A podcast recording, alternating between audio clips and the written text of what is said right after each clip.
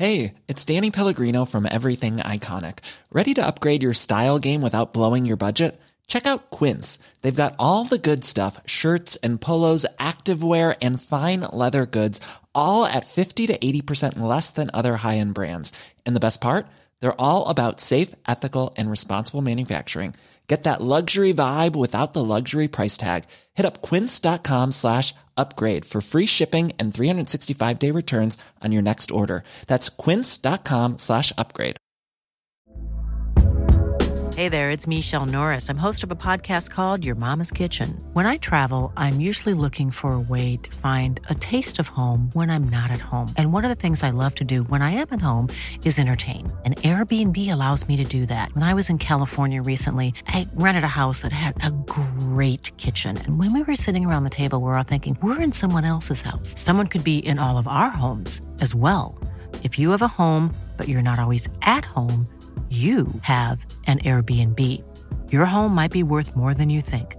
Find out how much at airbnb.com/slash host.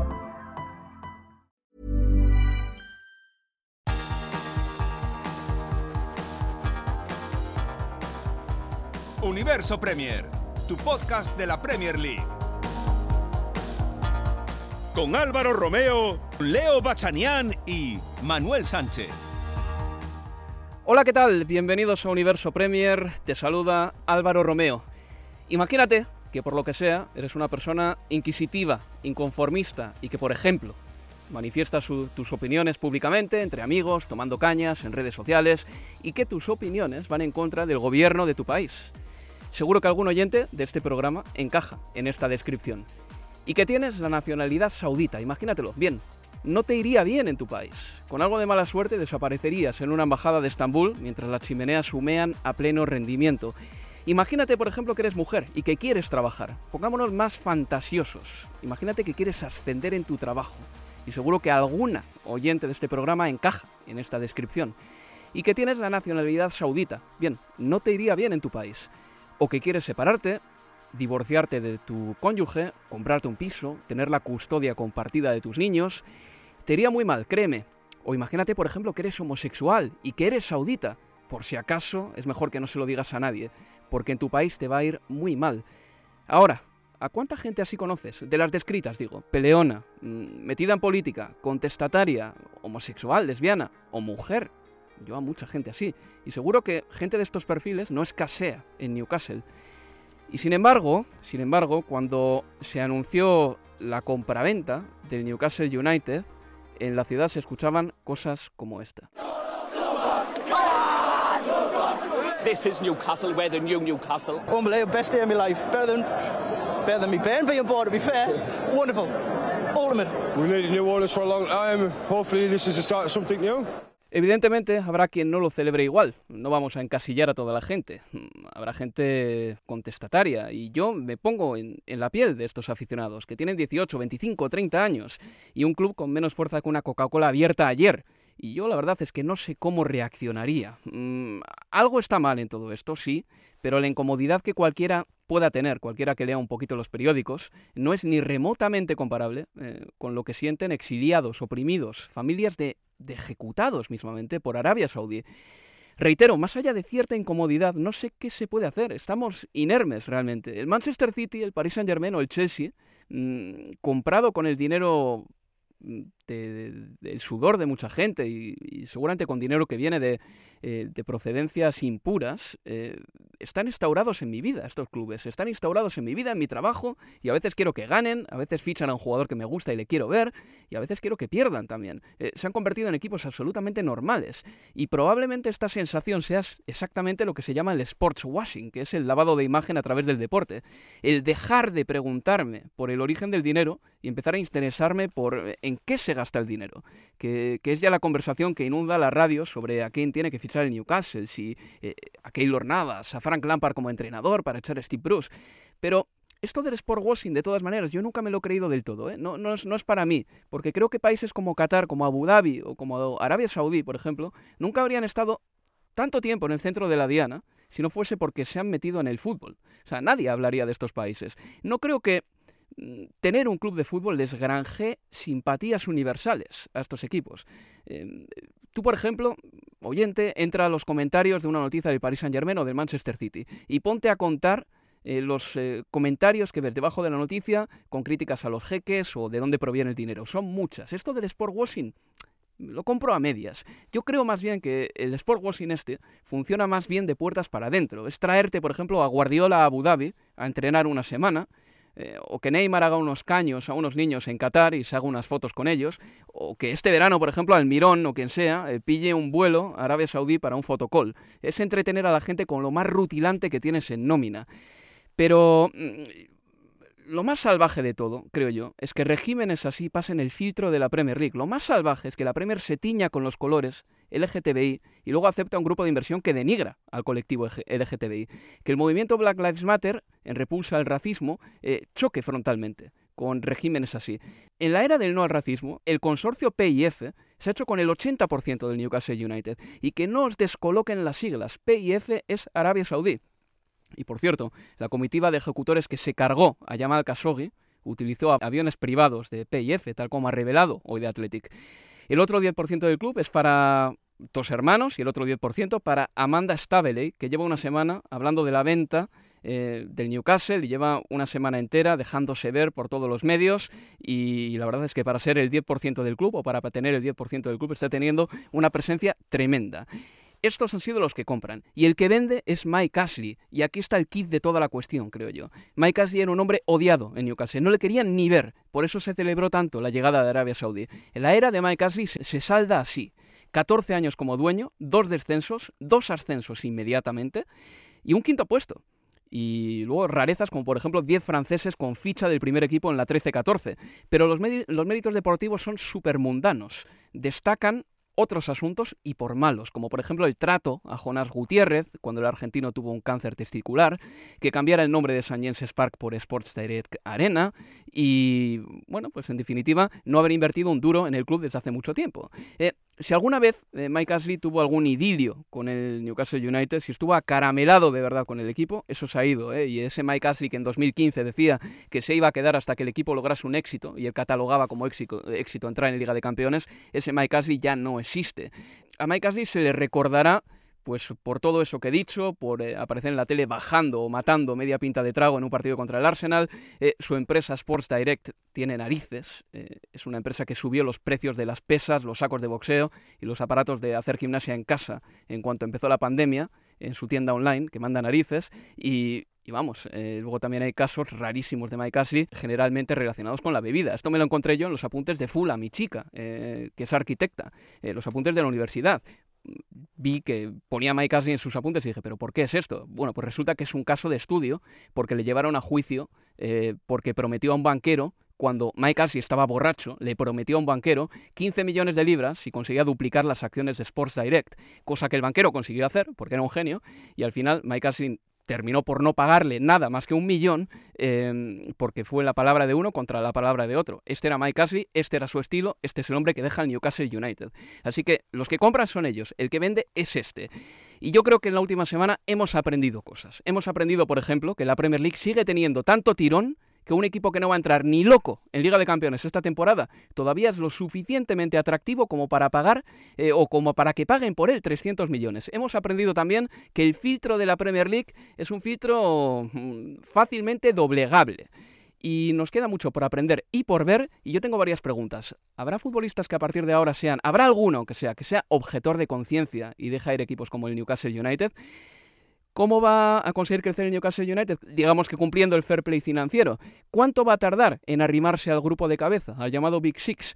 ¿Entrará en un nuevo amago de Superliga? ¿Y qué pasa si baja? Que esta temporada me parece una posibilidad. Todo esto lo voy a intentar explicar con Leo Bachanian y con Manuel Sánchez. Hola chavales, ¿qué tal? Manuel, ¿cómo andas? Bien, bien, ¿qué tal? ¿Qué tal Álvaro? Pues eh, muy de maravilla. bastante, de, bastante de acuerdo, eh, bastante de acuerdo con, con todo lo que has dicho, creo, del, vamos, del Newcastle y del general del fútbol. Y Leo, pues empiezo por ti, ¿vale? Eh, ¿Va a haber algún jugador que sea objetor de conciencia en algún momento? Niegas, imposible. No, no, imposible. No, no lo veo. Sinceramente que, que no, de ninguna manera. Hay cuestiones de, relacionadas a la adquisición de la monarquía saudí del Newcastle que hemos escuchado en relación a, cuestiones de derechos humanos que también estuvieron en, el tapete cuando el, eh, Sheikh Mansour se hizo del, del Manchester City y no hemos visto jamás tampoco un objetor de conciencia para jugar en el City o en el Paris Saint Germain con, con, eh, con el gobierno catarí por, por detrás. Yo, para mí, en principio, lo, lo más fácil de entender, creo, es, eh, es por qué es el Newcastle en que se fija la, monarquía saudí. ¿Por qué Newcastle cuando pensás que ganó su último título en 1927 y que el último trofeo eh, data de 1969? ¿Por qué es una posibilidad de inversión atractiva un club así? Y bueno, yo creo que ahí es lo más simple. Newcastle es el único equipo en una ciudad que es loca por, por el fútbol, cuya área urbana es la octava más grande de, del Reino Unido, con casi un millón de, de, residentes, y que además tiene el octavo estadio de fútbol más grande de Inglaterra, con una capacidad de casi 53.000 espectadores. Dicho esto, yo creo que cuando baje un poquito eh, la discusión o la espuma de todo lo relacionado al, al sport washing que, que, vos venías mencionando, más allá de que esto exista de una forma u otra o no, yo creo que si el foco es meramente económico, yo creo que cuando baje toda esta espuma, los hinchas de Newcastle quizás se den cuenta en que ese sueño de un Newcastle todopoderoso, no digo que es utópico, pero sí que es mucho más difícil de lo que fue para el Chelsea y para el Manchester City, poner patas arriba a, la élite primero y establecerse después, como hicieron estos dos equipos. Hoy hay una estratificación eh, en los clubes top de, la Premier que es muy difícil de romper, aun cuando en la billetera tengas 400 mil millones de, de libras como tiene el Fondo de Inversión Pública saudí, Pensá que en 2019, el año previo a la, a la, pandemia, los ingresos de Newcastle fueron de 176 millones de libras, en 2020 154 millones, ok, pandemia de por medio es lógica la, la reducción de esos ingresos, pero de todas maneras esos números representan menos de la mitad de lo que ingresan los equipos de, del Big 6. El 81% de, de los ingresos de sponsor de los equipos de la Premier van a esos seis equipos. Van al City, van al Liverpool, van al United, van al Chelsea, van al Tottenham y van al Arsenal. Eh, y ya no es solo el Big Six. El Leicester se acaba de gastar 100, o no gastar, acaba de invertir 100 millones de libras, un tercio de lo que costó adquirir el Newcastle. El Leicester que no, en teoría no forma parte de esa élite de la Premier, lo invirtió en un campo de entrenamiento. O sea que está muy lejos de ser fácil el acceso al Newcastle a esa élite. Por eso yo digo que quizás cuando baje toda esta satisfacción del hincha del Newcastle en general, porque se fue Ashley y, y hayan llegado nuevos inversores, más allá del bagaje enorme del que vos hablabas que trae toda esta gente, yo creo que cuando pongan los pies sobre la tierra se van a dar cuenta, bueno, esto quizás no es tan fabuloso como parece, o tan fácil como parece. Manuel, ¿cuánto dinero tiene el Newcastle United? Eh, ¿Cuánta admisión del fair play financiero tiene el Newcastle United para gastar este verano? Claro, es que eh, con igual que con Chelsea, PSG, Manchester City tenían una libertad mayor, ahora con el fair play financiero, pues el Newcastle está mucho más restringido a la hora de, gastar y gastar, no puede cometer locuras. Lo que sí juega a su favor es que, claro, de lo que se han quejado durante estos 14 años los aficionados del Newcastle, es que Mike Ashley no ha gastado prácticamente nada, no invertía en el equipo, no reinvertía en jugadores, y eso, eh, irónicamente, ahora les beneficia, porque el club ha, en los últimos tres años, dos de ellos ha dado beneficios y en el último dio pérdidas, pero son unas pérdidas que no contabilizan a la hora del fair play financiero porque la mayoría de ellas fueron por el coronavirus. Entonces eso digamos que desgraba. Entonces si quitando esas pérdidas del coronavirus podemos decir que las tres últimas temporadas el Newcastle United ha tenido beneficios y eso les provoca que ahora puedan gastar durante el próximo año más o menos unos 120 millones de libras, que serían unos 135 millones de euros en fichajes. O sea que les da iba a decir mucho margen, al final eh, es, obviamente un, presupuesto que es eh, suficiente para fichar a bastantes jugadores de la columna vertebral, pero que obviamente no creo que les dé para en una temporada meterse a luchar por la, por la Champions League, por ejemplo. ¿Tú crees, Manuel? Le he preguntado antes a Leo esto mismo. Eh, ¿Tú también ves como él que no, no habrá jugadores que hagan objeción de conciencia y que digan a este equipo no voy, porque puedo ir a este otro y tengo mi, mi moral y mi ética? Es que el problema es que eh, la hemeroteca es muy mala y a lo mejor un futbolista, ahora no te digo del Newcastle obviamente, pero un futbolista, imagínate del Leicester, que le pregunten, oye, ¿qué te parece esto del Newcastle? Y, digo, y diga, eh, me parece una vergüenza porque hay equipos que se ganan el estar ahí a base de mucho trabajo, de modelos que tal, y a lo mejor luego le ofrece el Newcastle 10 millones al año por y te tienes que comer tus palabras o, entonces no creo, es más, ya, ya lo estamos viendo, al final todo el mundo creo que va a querer comer de este pastel, va a querer su parte y uno de los que, por ejemplo, podría haber criticado la, esta, esta, esta compra-venta habría sido Alan Shearer, por ejemplo. y el otro día cuando le blandito. Claro, eh, ha, ha, dicho, bueno, sí, hay que mirar, sus palabras básicamente lo que decían era, hay que mirar el tema de los derechos humanos, obviamente no es algo que podamos obviar, pero eh, siempre tirando por el lado de que había que librarse de Mike Ashley, había que acabar con estos 14 años de tiranía, etcétera, etcétera. Entonces, ni siquiera creo que las grandes figuras saben que también van a tener mucho que pescar aquí en este Newcastle, eh, jugadores como Kevin Keegan o Alan Shearer, y no creo que nunca vayan a decir nada malo del, Newcastle porque van a tener su hueco ahí seguro, porque obviamente esta gente no es tonta, eh, estos dueños, y saben que una manera de, también de, de ganarse a la afición es volver a colocar a todas estas figuras que han estado apartadas otra vez en cargos importantes en el, club. Una pregunta un poquito más, si queréis, eh, personal. Eh, ¿Vosotros creéis que a estas alturas de la vida es posible ser intachable? Porque yo lo veo imposible. Lo veo absolutamente imposible, de verdad. No, pero, pero nadie, o sea, desde la ropa que compras hasta...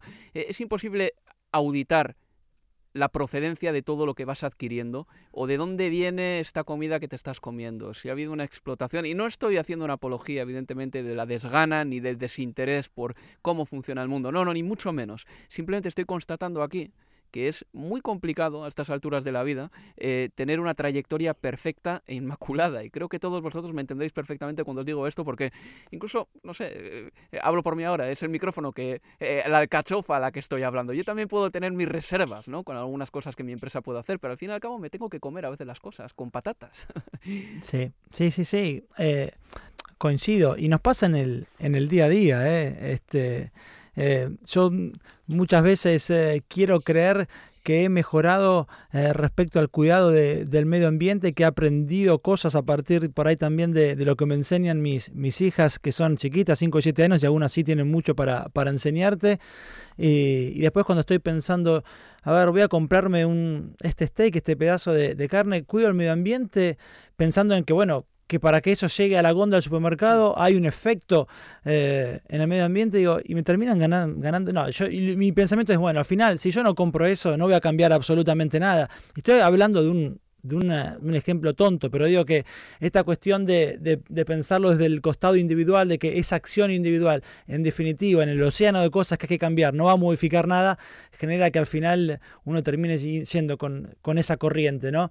Este, así que por ahí esta cuestión de la doble vara moral, ¿no? uno a veces para la afuera tiene una, una, moral o le exige al otro, y hasta mismo en este caso, cuando hablamos de la conciencia eh, de que podría tener un futbolista, no, para llegar a este, a este club yo podría pararme en un púlpito y pensar, deberían decirle que no al Newcastle, y después en las decisiones cotidianas del día a día probablemente no haga haga bastante menos de lo que le estoy pidiendo a otro, este, que al final del día es, es bastante más fácil, ¿no? Decirle a los demás cómo tienen que vivir su, su vida, pero como, pero el debate está ahí. Y bueno, en definitiva me parece que, está bien por lo menos que eso, que, que esté ahí para, para, hablarlo, para debatirlo. Y vivir como una anacoreta, Manuel, como que, que no es fácil, ¿eh? o sea, reconozcámoslo. Y, pero, pero bueno, eh, al mismo tiempo, yo creo que este tipo de adquisiciones, eh, lejos de limpiar automáticamente la imagen de un club eh, como el Newcastle United y de un país como Arabia Saudita, lo que hace precisamente es poner la lupa sobre esos sitios. Entonces yo lo del sports washing, de verdad que no termino de comprenderlo porque creo que si Abu Dhabi no hubiese adquirido el Manchester City en el año 2008, no hubiésemos hablado ni la raíz cuadrada de lo que hemos hablado de un país como Abu Dhabi y de las vulneraciones de los derechos humanos que mm. presuntamente u oficialmente, demostradamente se hacen allí. No, claro, o sea, a ver, ¿cuántos de ahora, cuántos de todos nosotros ahora somos expertos en expertos entre muchas comillas, obviamente, pero, eh, eh, pero la, bueno, ya, ya no en volcanes, pero la situación de, de de Arabia Saudí. ¿no? sinceramente, ninguno sabíamos el nombre del, del, eh, del príncipe del príncipe de, Arabia Saudí y ahora lo tenemos todo el día todo el día en la, en la boca, M, MBS, que también es fácil por, por, por las iniciales. Eh, ahora sabemos de dónde, que, no sé, cosas como que Arabia Saudí tiene un fondo de inversión eh, que, que, realiza inversiones a través de, del petróleo y que está intentando expandirse de tal, todo lo de, obviamente, todo lo del periodista asesinado, lo de Yamal, ha salido también mucho más a la, a la luz a través de, a través de esto. Pero es verdad que esto probablemente se hablemos mucho ahora, pero seguramente irá, irá perdiendo fuerza a medida que gane fuerza lo que haga el Newcastle dentro del campo. Ahora que el Newcastle obviamente pues no está jugando o no está teniendo grandes resultados dentro del terreno de juego, de lo que hablamos es de lo de fuera, de lo que hablamos es de quién los controla, pero cuando mm. Les pase como por ejemplo el Manchester City y el Manchester City empieza a jugar Champions League, empieza a, empieza a ganar Premier League, etcétera, pues de lo que se habla del Manchester City ya no es tanto de los orígenes que tiene, si Abu Dhabi, si Qatar, si etcétera, o lo mismo con el PSG, sino de lo que se habla es esa balanza tiende a, inclinarse más hacia el lado deportivo. Y es lo que creo que le acabará pasando al Newcastle United si efectivamente pues es un equipo de éxito. Es imposible, Manuel, eh, no sospechar que el año pasado dejaron todo, dejaron todo en mayo de 2020 muy bien cerradito, ¿no? que era cuestión de que Bean Sports dejasen de hackear la señal en Arabia Saudita, la de Bean Sports, que era lo que paralizaba que la Premier League diese, diese el visto bueno a, la compra de Newcastle United. Era esperar a que, eso no, sucediese ya, pues para que se firmasen los últimos flecos y todo fuese adelante, porque se ha hecho todo muy rápido. Da la impresión de que el año pasado se... Tres días. Eh, mm. Claro, se, se horadó muchísimo ya el año pasado y todo quedó ya todo muy mascadito, ¿no? Mm. Estaba prácticamente este tema estaba enterrado, ¿no? Hasta hace 10 días o una semana y, desde que se empezó a hablar otra vez del juicio de enero, que es cuando, bueno, em, iba a haber el, juicio entre las diferentes partes por cómo la Premier League había parado el, acuerdo, y, en prácticamente dos días se desbloqueó completamente la operación y, se, y, salió adelante. Obviamente cuando esto pasa, pues es que hay mucho, de, hay mucho detrás ya, porque una, una operación de este estilo no se cierra en, en, tan poco tiempo. Entonces, también es, es lógico pensar que, si el problema era ese, que le estaban pirateando a Binesport la, la, la señal en Arabia Saudí, pues Arabia Saudí va a tener, digamos, las de ganar en el sentido de que ellos iban a ser o sea, que era algo que dependía de ellos, por así decirlo, ¿no? Acabar con esa piratería y si finalmente ese era el único obstáculo que iban a tener para conseguir su objetivo, que era, que era mm, que era comprar el Newcastle United, pues, pues no se iba, no lo, no lo, iban a tener difícil. Y también me gustaría hacer hincapié en una de las cosas que has dicho tú, que es el tema de Amanda Staffley, bueno. que es cierto que es curioso, ¿no? Como es ella la cara visible de un conglomerado en el que su empresa, PCP Capital Partners, solo tiene un 10%. Y cómo es ella, que es una exmodelo, exmodelo británica con, con relaciones con, con, estos países de Oriente Medio, cómo es ella la que ha, bueno, la que ha concedido entrevistas a la BBC, a Sky Sports, a The Athletic, a todos los medios. Cómo es ella la cabeza visible de un proyecto donde en realidad lo que detrás es dinero árabe.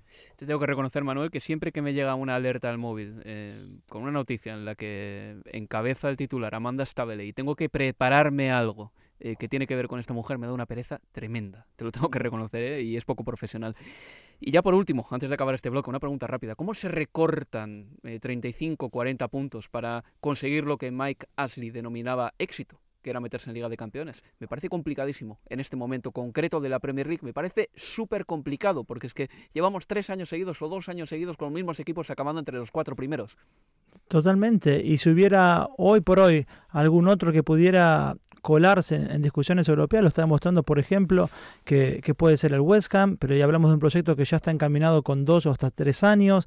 Este, por eso a mí me daba eh, creo que fue hasta en nuestra propia emisora, pero nuestros colegas en inglés, que uno decía, no, no recuerdo el nombre, pero que, ¿por qué no Brendan Rodgers a Newcastle? Pero ¿por qué hoy sería más atractivo el Newcastle que el Leicester?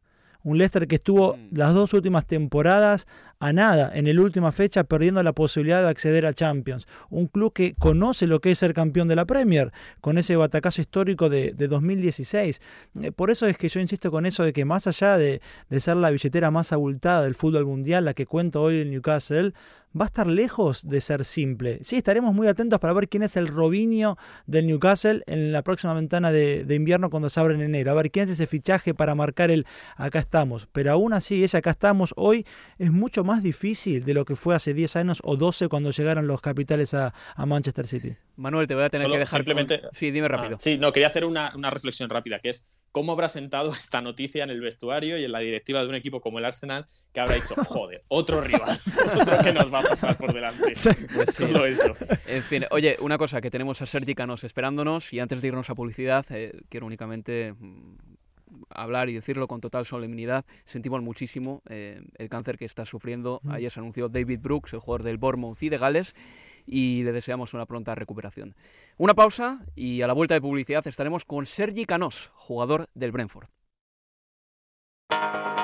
Universo Premier, tu podcast de la Premier League.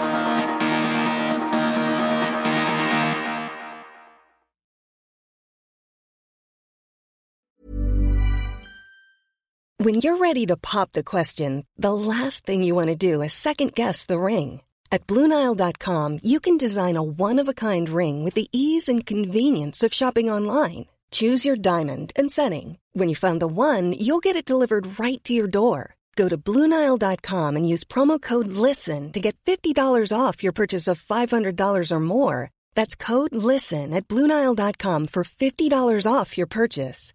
Bluenile.com code LISTEN. Mom deserves the best, and there's no better place to shop for Mother's Day than Whole Foods Market. They're your destination for unbeatable savings, from premium gifts to show-stopping flowers and irresistible desserts. Start by saving 33% with Prime on all body care and candles. Then get a 15-stem bunch of tulips for just $9.99 each with Prime. Round out Mom's menu with festive rosé, irresistible berry chantilly cake, and more special treats. Come celebrate Mother's Day at Whole Foods Market. Hey there, it's Michelle Norris. I'm host of a podcast called Your Mama's Kitchen. When I travel, I'm usually looking for a way to find a taste of home when I'm not at home. And one of the things I love to do when I am at home is entertain. And Airbnb allows me to do that. When I was in California recently, I rented a house that had a great kitchen. And when we were sitting around the table, we were all thinking, we're in someone else's house. Someone could be in all of our homes as well. If you have a home, but you're not always at home, you have an Airbnb. Your home might be worth more than you think. Find out how much at airbnb.com/slash host.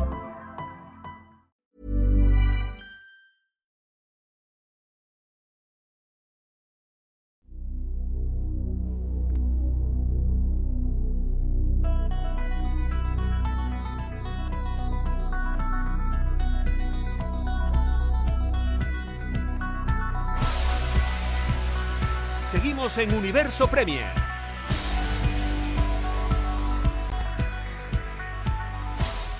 Aquí continuamos en Universo Premier. Yo tenía muchísimas ganas de tener como invitado en nuestro programa a un jugador que está haciéndolo muy bien en este primer tercio de la Premier League, a un futbolista que en el Brentford está rayando a buenísima, grandísima altura y sobre todo que está teniendo un vamos a decir así, un aterrizaje perfecto en la Premier League, con un equipo que ha conseguido resultados muy sorprendentes, como una victoria contra el Arsenal, como un empate a tres contra el Liverpool cuando parecía que el partido lo tenían perdido, y sin ir más lejos, una victoria contra el West Ham United hace no mucho, justo antes del parón por fútbol de selecciones. Hablo del español Sergi Canós. Hola Sergi, ¿qué tal? Hola, buenas. Bueno, Sergi, encantado de tenerte por aquí. Eh, vaya temporada estáis viviendo, ¿no? Sí, sí, no, la verdad que hemos empezado muy bien, estamos muy contentos de cómo, de cómo hemos empezado. Eh, cuéntame un poco, porque seguramente esta historia la has tenido que explicar muchas veces, ¿no? A muchas radios y a muchas emisoras, pero ¿cómo fue tu llegada a Inglaterra cuando eras un adolescente? ¿Cómo fue que terminaste recalando en el Liverpool? Pues bueno, cuando tenía 16 años surgió la, la oportunidad de, de venirnos a Inglaterra, tanto yo como, como mi familia y cambiamos el Barça por, por el Liverpool y bueno fue una, una decisión muy importante en su momento yo era prácticamente un niño pero pero nos vinimos eh, toda mi familia y yo aquí a la aventura y, aquí seguimos ¿Y, sigues con toda tu familia aquí en Inglaterra o ya ellos se han Eh, ido? sí, bueno, eh, sí, mi madre y mi hermana viven, bueno, mi madre vive en Liverpool y mi hermana está en la Universidad de, de Leeds estudiando periodismo. Qué maravilla, o sea, eh, estás integrado perfectamente aquí en Inglaterra, así que imagino que, vamos, eh, serás medio inglés ya, ¿no? O sea, con tantos años que Sí. llevas en Inglaterra, ocho, eh, y no sé, eh, ¿te apetecería algún día volver a España? ¿Sueles volver de vacaciones en estos parones? ¿Qué sueles hacer? Bueno, a ver, eh, España a mí me encanta, sí, en Hmm. todos los parones, en todos los días, eh, un- si tengo un par de días libres, eh, intento escaparme porque sí que es verdad que yo me enca- eh, nos encanta Inglaterra, pero no hay nada como, como Hmm. nuestra España, ¿sabes? Y, y es llegar a España y, y que esté tu abuela o, o tus primos allí, es, es, eh, tus amigos también, es, es muy difícil estar aquí solo pero ya, pues como tú dices, estamos, estoy y estamos ocho años aquí, Hmm. pero no, no nos olvidamos de, de nuestras raíces y, y para mí toda mi gente allí en, en mi pueblo Nules son muy importantes también para mí. ¿Y qué te preguntan ahí en Nules ahora mismo? Te están preguntando por lo de las gasolineras, porque no hay gasolina. eh, te preguntan por eh, eso que dicen que en Navidad igual no hay juguetes ni se van a poder comprar regalos. ¿O no te, no te dan tanto la brasa con ese tipo de cosas? Te preguntan de fútbol y ya está. sí, eh, eh, ellos se creen que aquí lo estamos pasando súper mal, pero Ya. yo, yo, lo, yo lo veo tan normal. Eh, sí, hubo unos días que hubo un poco de, de locura así con la, con la gasolina, pero... ¿Tú tenías gasolina en el coche? normal. ¿Tú tenías gasolina en el coche esos días? O... No tenía, no, estuve con 5 kilómetros un par de días en el coche. Eh, Y- en reserva. Sí, sí, sí, en reserva. Tuve un par de días, pero luego tuve suerte, entré en una gasolinera, no había no había cola y, y puse gasolina tan normal. ¿Y, y vives lejos de- del, del campo de entrenamiento? ¿O ¿Tienes que hacer muchos kilómetros o qué? No, no, no, para nada. Eh, vivo a, a 10 minutos prácticamente. Bueno, eh, O sea, Sergi, tú, tú, tú no, tú, tú no mandaste a nadie a hacer guardia a una A gasolina lo Ronaldo. como Cristiano Ronaldo. No, mi, mi madre quería ir, mi madre, mi madre quería ir, pero le dije, no, estate tranquila, que no, que, que no es para tanto, no es para tanto, no es para tanto. Pero claro, pasaban los días y veías las colas y las colas y las colas y tú sin gasolina, hasta que al final, bueno, un día me tuve que ir con un compañero a, a entrenar y luego, justo al día siguiente, ya encontré una gasolinera. Joder, qué pasada, ¿eh? Bueno, eh, eh, Sí. si no un taxi, ya está. O sea, tampoco, Sí, exacto. tampoco es un drama tremendo, ¿no? En bicicleta nos Claro. dejarán ir a entrenar, imagino. No, ya, ya, no, pues lo- se cogía un taxi. Sí que es verdad que las compañías de taxis habían flipado un poco porque habían puesto los taxis más caros, pues sabían, sabían del problema, pero no, pero estaba bien, todo muy bien. Eh, aquí se está bien, yo ya les dije, les he dicho a todos en este parón, cuando he ido a verlos, que ellos se creen que estamos, oh, están pasándolo fatal allí en Inglaterra, y yo les dije, no, aquí estamos genial, o sea, esto está no tan normal, sí que es verdad lo de la gasolina, pero, pero nada. Oye, y en Inglaterra, eh, ¿dónde vives? Si se puede saber, más o menos. No me digas la dirección exacta, Por, pero... No, por Brentford, sí, Ah, por, por la Brentford. zona por la zona del nuevo estadio, Sí. Que desde que vine al Brentford he estado viviendo en esta zona y me encanta, estoy enamorado de, de esta zona y, y me encanta Londres, que, que te voy a decir. Y te trata bien la gente, te reconoce por la calle, porque aquí en Inglaterra son súper discretos para esas cosas, ¿no? Decía Sí. Mata que él podía pillar el metro. Eh, ¿Tú también notas eso? Sí, ¿no? Y tan tan normal, sí, sí, sí, sí. Aquí, pues es que claro, somos somos tanta gente viviendo en Londres Claro. que creo que, que aficionados del, del fútbol como tal no hay tantos, entonces entonces se puede vivir eh, más tranquilo. Sí que es verdad que en algún, pues si salgo a tomar un café con mi familia o, o con mis amigos cuando vienen de, de España, sí que a, a lo mejor en algún pub de alrededor o alguna cafetería sí que algún niño te reconoce y eso, Sí. pero son tan eh, tan amables y, y te, te respetan tanto que, que es una gozada, ¿sabes? Es, ellos vienen y por favor y tal y todo, genial. Eh, Sergio, uno de tus vecinos, ¿no? Que era, eh, creo que me contaste hace, hace un par de meses cuando subisteis a, Sí. a Premier que uno de tus vecinos era de los que había visto al Brentford en, en- en primera división, en First Uf. Division, hace 70 Sí, sí. años. Sí, de hecho, de hecho, eh, eh, sí, lo- mi vecino, bueno, el vecino de enfrente, o sea, imagínate, o sea, él es la hija de, del, del chico al que, que es del Brentford, entonces toda la familia es del Brentford y, y nos contaban que, bueno, que su, su padre, que tiene, bueno, no sé, tendrá casi 90 años, me dijo, que había visto al Brentford en su día en, en primera división, que no era ni Premier.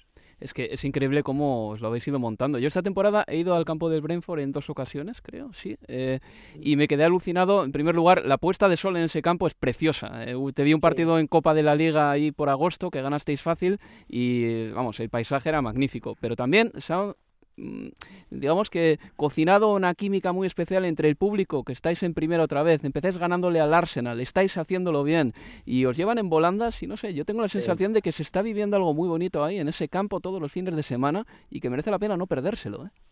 Sí, es como dice mi familia, es una ilusión, eh, porque claro, mi familia también es del Brentford ahora, entonces ellos eh, lo vemos como una ilusión, o sea, cada eh, acabas el partido del sábado y ya estás pensando, hmm. vale, mañana domingo, lunes, martes y ya estás pensando, bueno, pero es que el sábado juega el Brentford contra el Chelsea. Entonces, ese, esa es nuestra meta, ¿sabes? Esa es nuestra motivación. Y yo creo que la gente lo está viviendo mucho, eh, que estemos en Premier, que esté viendo a su pequeño Brentford en la máxima categoría y jugando contra los mejores. Y encima haciéndolo bien porque creo que estamos haciendo las cosas muy bien. Y encima bueno esta temporada tú marcas el primer gol de la Premier League eh, y, bueno lo que me cuentas de que eh, estás pensando ya en el siguiente partido en cuanto termina el encuentro del fin de semana eh, bueno yo ahí le meto mucho mérito también lo le atribuyo mucho mérito al entrenador Thomas Frank que es un tipo que desde fuera parece un tipo bastante bastante honesto eh, tiene carisma y encima el otro día se llevó unos elogios de Jürgen Klopp que me llamaron mucho la atención. Cuéntame un poco, ¿cómo es este, este señor Thomas Frank? ¿Qué tal es el mister? Pues es una persona eh, normal y corriente, es, un, un, tipo como nosotros, eh, sí que es verdad que sabe muchísimo de fútbol, estamos disfrutando mucho con él. las, las cosas que, que, intenta mejorar, las cosas que trabajamos, todas tienen un, un propósito y, estamos haciéndolo muy bien, como tú dices, gracias a, un gran trabajo de él y de, su cuerpo técnico, porque eh, intentamos jugarles a todos de tú a tú, intentamos ser valientes, no, no hay reproches, intentamos eh, reparar los, los errores de, de cada uno, no, no, no podemos, o sea, no podemos estar eh, enfadados con ningún, con ningún jugador si pierde la pelota. O sea, él todo lo que quiere es que seamos una piña, que seamos como, como unos niños que juegan eh, a fútbol en, eh, cuando son pequeños, que no paran de correr y que intentan recuperar los balones cuando, cuando tu compañero o tu amigo pierde el balón, pues igual. Y, y la verdad que, que está, dando sus frutos. Sergi, en, en general desde, desde el punto de vista periodístico se ha hecho o hemos hecho eh, mucho hincapié ¿no? en para explicar al Brentford en el modelo ¿no? de, la institución basado en este análisis de datos, sobre todo para, para el reclutamiento de, de, futbolistas. Lo que quisiera saber es, es cómo funciona esa maquinaria de, de análisis puertas para adentro, con cuánta información propia te encontrás luego de un partido o en la semana durante los entrenamientos? ¿Cómo se te transmite a vos esa información? Si es análisis de, de video individual o grupal, si son gráficos, y, si hay alguna métrica tuya en estos siete partidos de, de, Premier que se han jugado, que te hayan presentado y que te haya sorprendido, que vos pensaras una cosa y que los datos te mostrasen absolutamente otra, otra cosa distinta. Bueno, a ver, nosotros no tocamos, eh, no tocamos mucho de, los porcentajes, de los números que manejan los, los directivos, porque bueno, ellos sabrán cómo lo hacen, cómo fichan a, los jugadores, qué, qué es lo que ven. Pero sí que es verdad que el entrenador y su cuerpo técnico utilizan cada vez más porcentajes de pues eh, cuánta posesión o, o cuántos tiros desde fuera del área hacemos, cuántos tiros desde dentro del área hacemos, cuántas probabilidades tenemos de, de marcar con esos tiros, cuántos, cuántos pases alrededor del área hacemos o cuántas ocasiones claras, que no es lo mismo que tener ocasiones normales, hmm. tenemos. Entonces, la verdad que sí que es verdad que nosotros cada vez trabajamos mucho más en, en esos porcentajes y en esos números, pero nosotros intentamos jugar a fútbol tan normal. O sea, nosotros no, yo no estoy pensando cuando estoy jugando a fútbol en no voy a chutar de fuera del área porque el porcentaje va a bajar. Entonces, nosotros hacemos lo que sentimos y lo que, y, y lo que nos está yendo bien. Y es jugar a fútbol y, y divertirnos, que es lo, al final lo que estamos haciendo. ¿Y cómo es, Sergi, eso de, de, que vuestro equipo no tenga un sub-23, un sub-18, que simplemente tenga un equipo B? ¿Jugáis contra ellos? ¿Os relacionáis con el equipo B? Eh, Sí, ¿Hay gente que sí, promociona de ese equipo? ¿Cómo, cómo va la historia? claro. Tenemos, tenemos mucha relación con ellos porque ellos nos ayudan muchas veces a entrenar si, si nosotros tenemos lesiones. Hmm. Eh, al final es como tener un sub-23, porque al final ellos son jóvenes, están intentando eh, también crear una carrera, eh, ser futbolistas, entonces para ellos también es, es una motivación, eh, es una gran motivación que estén alrededor de nosotros. Sí que es verdad que yo, bueno, yo he estado en, en el Barça, he estado en el Liverpool y, y he estado en el Norwich, que, que tienen todos academia, pero no sé, es un poco raro, pero tampoco te sabría decir si a nosotros nos influye o no. Nosotros, eh, cuando tenemos muchas lesiones, suben del B y, y ellos lo intentan hacer lo, lo mejor posible y todo bien. Pero es gente que está más hecha, más madura, quizá. eh, No, se no, me no, ocurre, ¿no? chavales, Son más jóvenes, ¿no? chavales. Sí, por eso. Sí, son jóvenes, son jóvenes, son jóvenes que están intentando intentando mejorar, como como yo cuando era joven y estaba en el sub-23 del Liverpool. Bueno, y esta temporada ya has jugado contra una serie de equipos eh, muy importantes en esta Premier League. Te tuviste que enfrentar al Liverpool sin ir más lejos, al Arsenal. Eh, así de todos los jugadores a los que te has enfrentado, ¿alguno, no sé, te, te dio la tarde? Yo creo que Sadio Mané no, no jugó especialmente magnífico ese día contra vosotros y le atribuyo parte de la responsabilidad a ti, que le defenderías bien, ¿no? Bueno, eso quiero eso quiero pensar. Claro. eso quiero pensar. Eh, sí que es verdad que luego ellos se fueron a Oporto y eh, dos días o tres días después a- marcaron y cinco. jugaron Champions y ganaron 5-1. Entonces, no sé, nosotros también eh, creemos que fue gran parte fue nuestro trabajo y, y sí que es verdad que, que la, la, mejo- la peor el peor día do- donde donde yo vi realmente wow estamos o sea estamos jugando contra y fue ese día contra el Liverpool contra Mané Eh, yo es- sí que es verdad que estuve en ese partido estuve muy bien defendiendo Hmm. y, y me, me sorprende porque yo nunca nunca he defendido. Yo soy un extremo de, de- de- desde siempre. O sea yo es la primera vez que, que me toca defender y, y él era de- te, te despistabas un segundo y ya ya lo veías que, que estaba delante de ti o intentando intentando buscar un espacio. Era no te yo no, no podía quitarle quitarle el ojo ni dos segundos porque sabía que me la liaba. Es más en el minuto 90 recupero un balón a, recupero un balón y la tiro y se la tiro en largo a Ivan que, que creamos una ocasión pero justo la coge Allison y la mete en largo a, a Mané que estaba descolgado y nos crean una ocasión clarísima. Pero claro es que eso es lo que pasa en estos en estos partidos en esto esta gente son vamos eh, privilegiados del fútbol como yo digo a veces ellos son muy buenos entonces eh, en algún momento también te tienen que se tienen que demostrar lo buenos que son Bueno, y este Se- fin- Sergi, Manuel, dile. eh, eh, un- sí, un momento, Álvaro. Es que eh, Álvaro y Leo te están haciendo preguntas muy, muy profundas sobre fútbol y yo te quería hacer una un poco más distendida. ¿Qué te pasó con las espinilleras hace, bueno, en el partido contra el Liverpool y cómo conseguiste recuperarlas? Bueno, pues mira, la gente del Brentford que son una maravilla, son, son increíbles. Eh, pasó, pues quiero pensar que fue un malentendido entre los, los, los chicos de seguridad y del campo. Yo en una jugada de estas a los últimos minutos se me caen las espinilleras, en una jugada creo que fue contra Mané, eh, se me caen las espinilleras y para no perder tiempo las tiré al, a, a la línea de fondo. Entonces las dejé ahí a la línea de fondo y cuando acabó el partido no estaban. Entonces le pregunté al de seguridad y me dijo que no sabía nada. Y pasaba que alguien de la de seguridad se, se las había dado a dos, aficio- a, a dos aficionados. Entonces yo dije, hombre, pero, pero si no son tuyas, ¿cómo las das? Y nada, pues yo puse un mensaje en, en Instagram y en Twitter y aparecieron al momento. O sea, la gente súper bien, súper contento porque saben eh, lo importante que es mi familia, eh, mis espinilleras llevan todas las fotos de, de mi familia Ah. y, y, y, bueno, te- las necesitaba para jugar contra el West Ham, o sea, no, no había otra. O sea, por favor, que aparezcan y aparecieron. O sea, eres supersticioso. O sea, tú no, no hubieses eh, podido jugar contra el West Ham, hubieses jugado peor de no tener esas espinilleras, ¿no? Hubiese, hubiese jugado, pero mi cabeza hubiese estado pensando en las espinilleras. y, además, y además ganaron en tiempo de descuento, así que te da la razón, Sergi. Sí, sí, sí, sí, exacto. Oye, y este fin de, este fin de semana, eh, el campeón de Europa. Palabras mayores. Sí, sí, no, eh, tenemos muchas ganas, tenemos muchas ganas, porque... Te toca Marcos Alonso igual, ¿eh?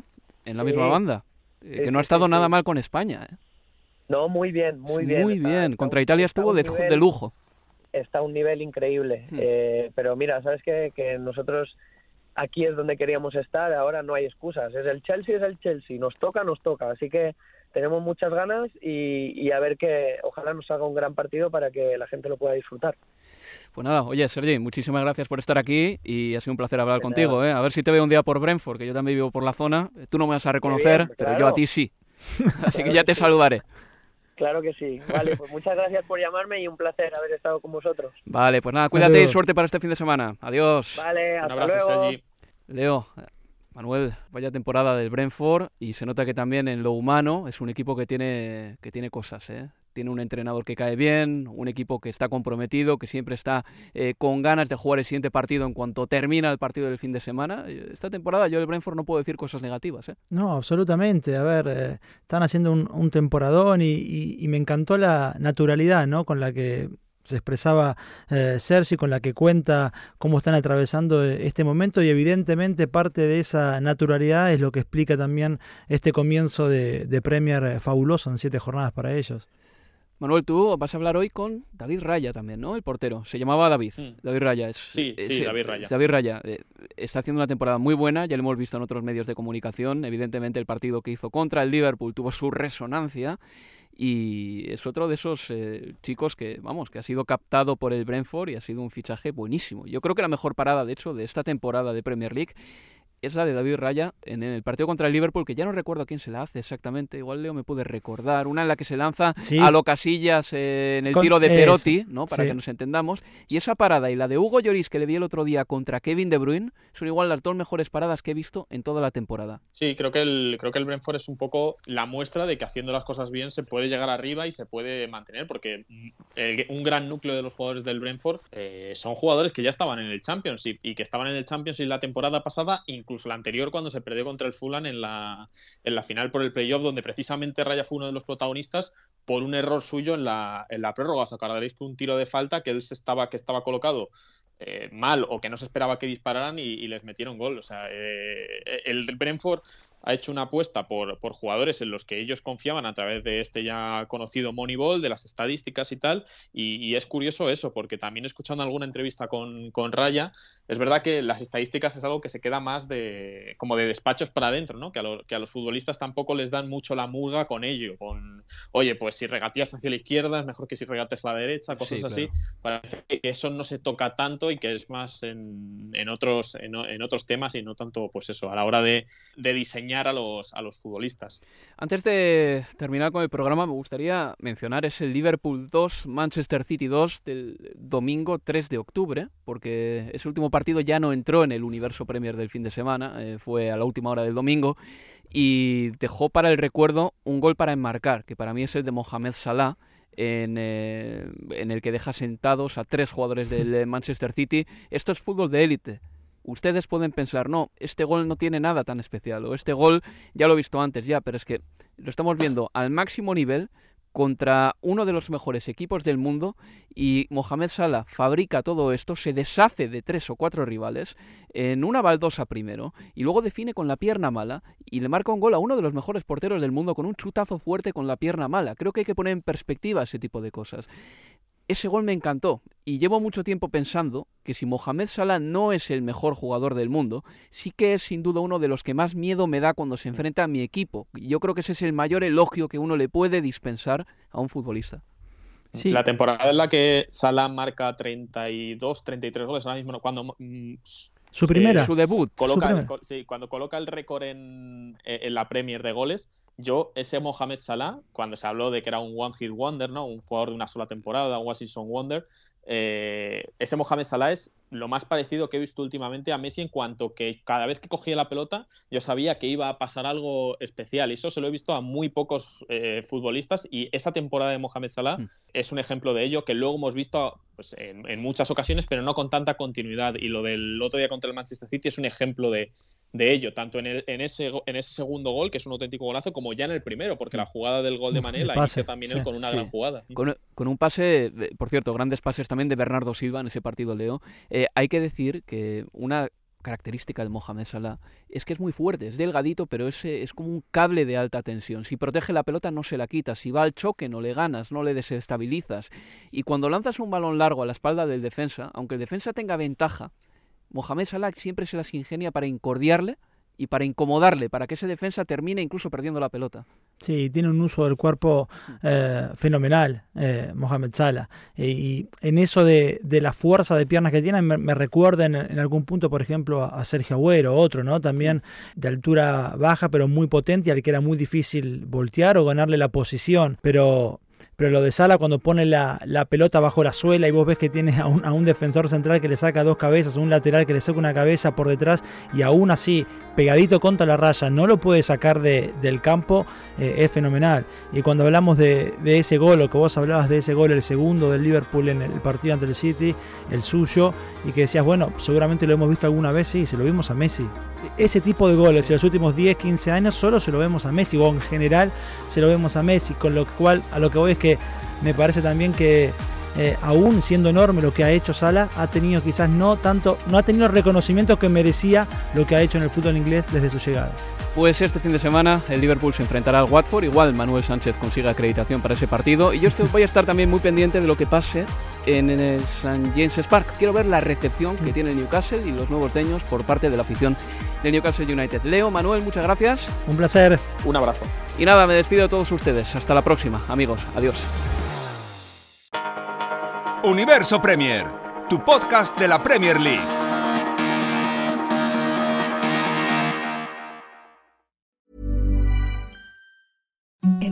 The softest sheets you've ever felt. Now imagine them getting even softer over time. That's what you'll feel with Bowl and Branch's organic cotton sheets. In a recent customer survey, 96% replied that Bowl and Branch sheets get softer with every wash. Start getting your best night's sleep in these sheets that get softer and softer for years to come. Try their sheets with a 30-night guarantee. Plus, get 15% off your first order at bowlandbranch.com. Code BUTTERY. Exclusions apply. See site for details. Hey, it's Paige DeSorbo from Giggly Squad. High quality fashion without the price tag. Say hello to Quince. I'm snagging high-end essentials like cozy cashmere sweaters, sleek leather jackets, fine jewelry, and so much more. With Quince being 50 to 80% less than similar brands. And they partner with factories that prioritize safe, ethical, and responsible manufacturing. I love that. Luxury quality within reach. Go to quince.com slash style to get free shipping and 365 day returns on your next order. Quince.com slash style.